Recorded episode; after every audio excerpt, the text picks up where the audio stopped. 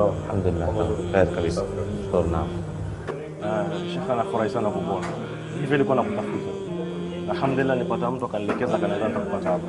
Shekhe, mimi ni shabiki mkubwa wa kusikiza darasa zako na mawaidha mbalimbali. Alhamdulillah, nimeweza kupata faida ndani yake, ila tu ningeomba uzungumze kuhusu ndoa kwa ujumla, kwa sababu kuna sintofahamu kidogo imetokea baina yangu na mke wangu. Kuna mvutano mvutano hapa na pale, na inshallah pengine huenda nikafaidika na mambo ya- yakabadilika. Tayib, akhi Muhammad, shukran kwa, kwa hakika hivi tuko kwenye matayarishi, tutatayarisha uh, program na hivi ninavyokuambia, katika Africa TV Swahili kuna kipindi kwa jina huu ndio Uislamu. umezungumzia ni mambo mengi, mojawapo ni furaha ya ndoa. Kwa hiyo mimi nasaha yangu shikamana na hii Africa TV Swahili, huenda ukapata mwongozo au ikawa ni sababu ya kuleta islahi baina yako na, na, na mke wako Kwa hivyo maanisha hii Africa TV Swahili kuna darasa zako zingine pia hapo ndani na mawaidha mbalimbali. na hakika kuna kuna program nyingi, kuna vipindi vingi, kuna eh, kama furaha ya ndoa yenyewe ni kipindi ambacho kinazungumzia masala ya ndoa kwa urefu. Kuna mwanamke wa Kiislamu, kuna kijana tunayemtaka, kuna na huu ndio Uislamu ambacho sasa hivi tayari kinaendelea. Pia tumezungumzia mambo mengi, ikiwa mojawapo ni mambo ya ndoa. Inshallah mimi nitafanya bidii nisikize inshallah. Jazakallah khair,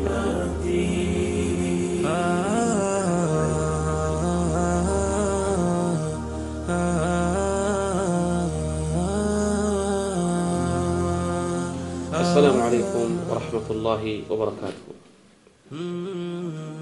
الحمد لله رب العالمين والعاقبة للمتقين ولا عدوان إلا على الظالمين.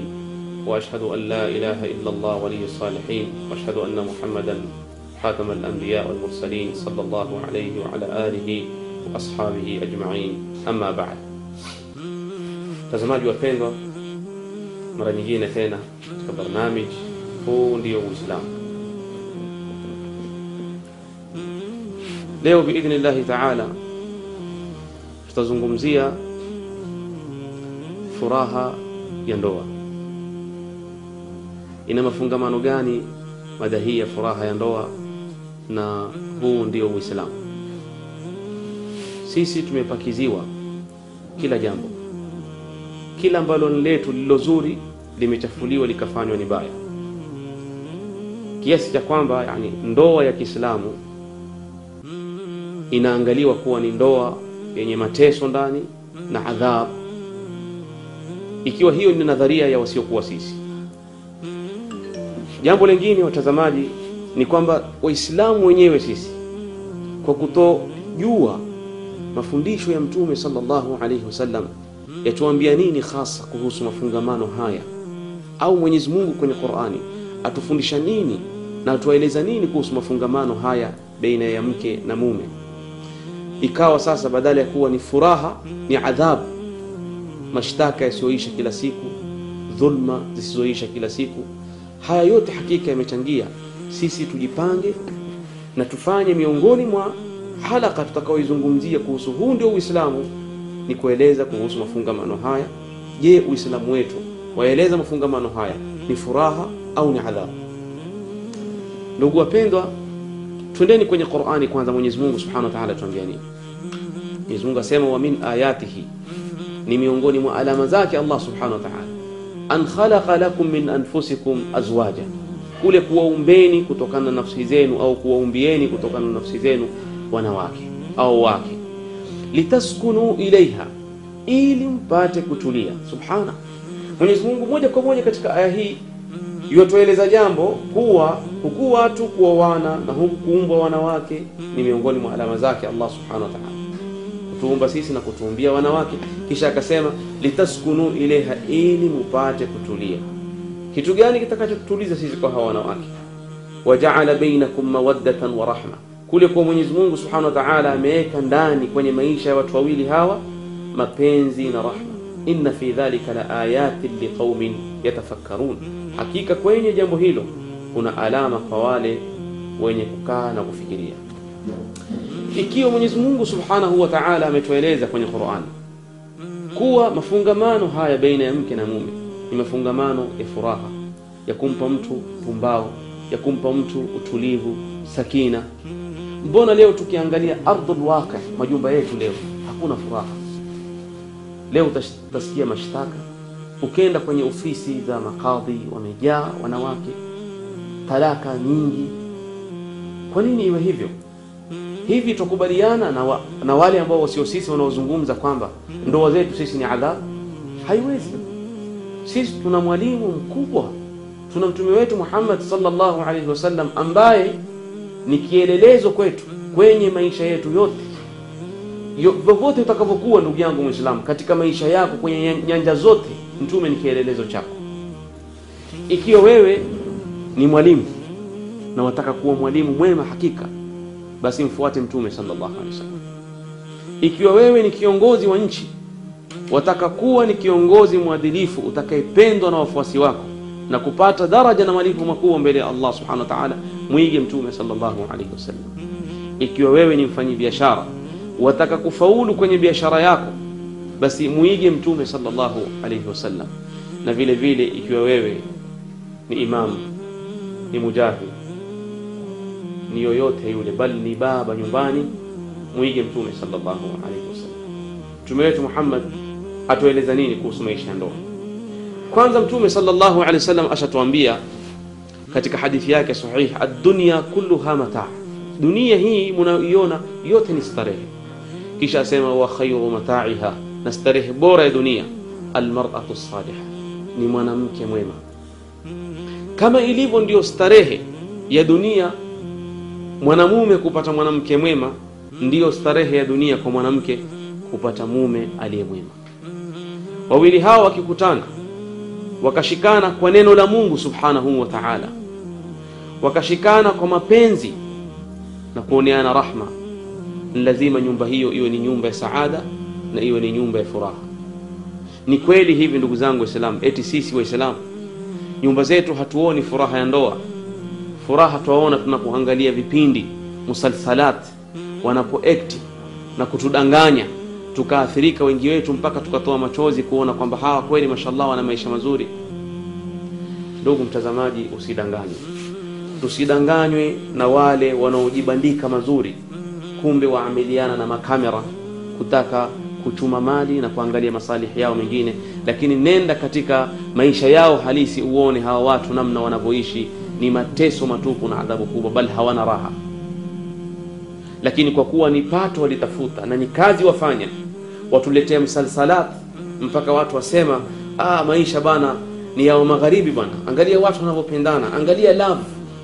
Lakini nataka niwaambie jambo moja ndugu zangu waislamu sisi hatujamsoma mtume sallallahu alaihi wasallam. Maisha ya mapenzi love story ya kiuhakika. Utayapata maisha hayo katika maisha ya mtume sallallahu alaihi wasallam na wake zake. Walivyokuwa wanaishi. Jambo la kwanza ambalo linaweza kupelekea watu waweze kuishi vizuri ni kila mmoja azingatie haki ya mwenzake. Mtume wetu Muhammad sallallahu alaihi wasallam aliishi na wake zake vizuri na risala aliyotoa kwa umma wake aliwaambia khairukum khairukum khairukum linisai mbora wenu ni yule aliye mbora kwa watu wake na jamaa zake na wake zake. Wa ana khairukum li ahli na mimi ni mbora wenu nyote kwa wake zangu. Naam mtume alikuwa ni mbora kwa wake zake. Soma uangalie akiingia nyumbani akiingia vipi? Akiwa ndani ya nyumba akiishi vipi? Anapotaka kuaga akiaga vipi? Akisafiri na wake zake akifanya nini akiwa chumbani na wake zake akifanya nini? Akitaka kwenda kuoga akifanya nini? Bali wakati wa kula akifanya nini na wake zake? Utashangaa kuona yote. Mbona ni mageni haya? Si mageni si hatujasoma ndugu zangu. Lakini tukisoma vitabu vya saira na maisha ya mtume sallallahu alaihi wasallam na wake zake ni tofauti na yale tunayoyaona leo. Waliokwenda kutafsiri arrijal qawamuna ala nisa kwamba wanaume ni masimba. Na wao ndio walioshika hatamu ya kuendesha wanawake sasa tukiingia majumbani sisi kweli ni masimba. Ikiwa ni, wa, ni, ni wake wajifungia vyumbani watoto wajikunja wote kama walionyeshewa na mvua hakuna mtu kuzungumza kitu. Wewe ni mkali tu. Hasira nyingi. Mara moja ushapandwa mara moja ushakasirika mara moja ushatukana. Mtume wetu Muhammad sallallahu alaihi wasallam alikuwa ni mbora wetu sote na alikuwa ni mbora kwa wake zake wataka kujua kitu gani alifanya mtume sallam nyumbani mtume sallallahu alaihi wasallam wanavyotuthibitishia na kutueleza wake zake. Ikiwa ni kuingia nyumbani jambo la kwanza akiingia alikuwa akiwabusu wake zake. Wakumbuka lini wewe ukiingia nyumbani tu mke wako kupokea unambusu kwa mapenzi? Mtume sallallahu alaihi wasallam akiyafanya haya na ndio maana akiingia kitu cha kwanza akipiga mswaki ili usitoke harufu mbaya ikamuudhi mke wake. Mtume sallallahu alaihi wasallam alikuwa akijipamba kwa wake zake. Leo wanaume tunalalamika wake zetu hawajipambi. Lakini mimi nasema ukitaka ukweli hapa haki ni yao wao wanajitahidi kujipamba tena kupambia waume zao. Lakini kama kuna kasoro sisi ndo wenye kasoro.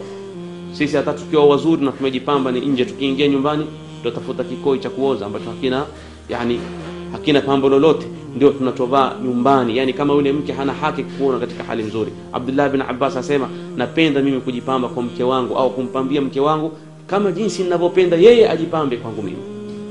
Ndugu watazamaji wapendwa mtume sallallahu alaihi wasallam akiingia nyumbani akisaidia wake zake. Na na Aisha asema alikuwa akifanya kazi zake za nyumbani kuweka nguo yake kiraka kushona kiatu chake. Ukisikia na na Aisha asema na kazi nyingine nyumbani basi ujue hata kama labda ni jikoni au kuondosha kitu au kuweka kitu au weke chakula pamoja au kupika pamoja yote haya yanawezekana. Mtume sallallahu alaihi wasallam akiyafanya nyumbani kwa sababu alikuwa na rahma. Lakini sisi tumewafanya wake zetu leo kama mapunda yani mpaka mtu jambo dogo anaweza akalifanya lakini mpaka atume. Sababu akili zake zamwambia yeye ndiye aliyeoa kwa kuwa ameoa yule mke amemuoa kwa hiyo ni kama mtumwa. Kizungumza ndugu zangu waislamu watazamaji wapendwa sizungumzi kuwashambulia wanaume. Nazungumza kutaka kutengeneza majumba yetu yawe na saada. Lakini je wanawake hawana yao? Dada zangu msisahau kwamba maisha mazuri baina ya mke na mume ni tabadul ni watu wabadilishane mapenzi ihtiram baina zaujain heshima ipatikane kote kote. Ikiwa wewe wadai una haki zako umenyimwa na mwanamume je wewe ushamtekelezea mume wako haki zake? Mume na haki zake. Kwa nini mume naye kutoka nje akiingia ushafunguo ni ile chafu tu? Kuvaa nguo nzuri hujipambi kwa mume wako. Ulijipamba siku ya kwanza wakati wa harusi yako mume akaona mashallah malikia. Mwanamke mzuri hajui amfananishe na nani lakini hajakuona tena kwenye hali ile. Mpaka sio kuna harusi utajipamba kumbe mwenda kupeleka pambo lako kwa wengine ambao wawaona ni muhimu zaidi kuliko mumeo hiyo ni dhambi unaofanya. Na hapo nyumba haiwezi kutengenezeka. Ni lazima kila mmoja amtekelezee mwenzake haki zake. Mtume sallallahu alaihi wasallam akiwa nyumbani na na Aisha atueleza yote yale aliyokuwa akiyafanya mazuri ni kwa sababu na na Aisha alikuwa akimpokea vizuri mtume sallallahu alaihi wasallam yapi mengine ambayo mtume akiyafanya? Mtume akishindana mbio na wake zake kujenga mapenzi baina yao. Watoka na watu watu wenda mbele mbele songeni songeni. Watu wenda baki na Aisha tushindane mbio. Wanakimbia mbio. Mtume sallallahu alaihi wasallam awambiana na Aisha siku hii ya leo na kulipiza siku zile ulipokuwa mdogo na mimi ni mzee ukanishinda. Sasa wewe umepata manyama na mimi alhamdulillah na leo nimekushinda.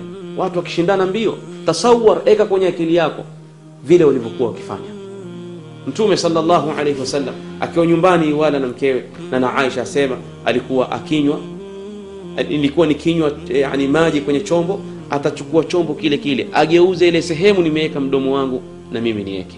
Huku ndio kujaza mapenzi. Bali asema na na Aisha ni kila nyama mfupa atanipokonya mfupa ule ule aeke meno yake pale nilipoweka meno yangu. Akiwa nyumbani amekaa mtume sallallahu alaihi wasallam anakwenda analala kwenye haja yake na huku anasoma Qur'an. Haya ndio mapenzi. Haya ndio maisha aliyokuwa nao mtume wetu Muhammad na wake zake.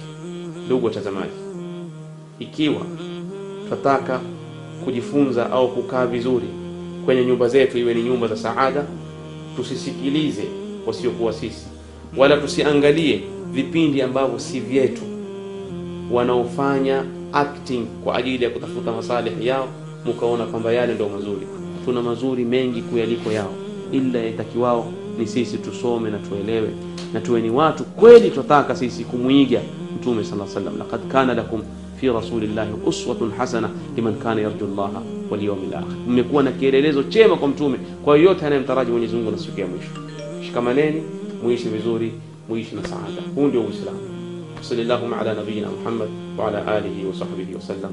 Wassalamu alaykum wa rahmatullahi rahmatullah. Khair, khair, alhamdulillah, khair, nashukuru Allah. Wallahi shekhe, nafurahi sana Eh, naam. kile kipindi basi nikiangalia, Allahu akbar. Allahu wallahi mahaba yashaanza kurudi. Allahu akbar. Wallahi nashukuru Ya sana. salam, khair inshallah. Shukran, Dua tuendelea basi. kutegea ma- Khair vipindi vyako inshallah. inshallah. Dua zenu inshallah. Shukran sana. Jazakallah khair. Sawa, sawa. Okay. mke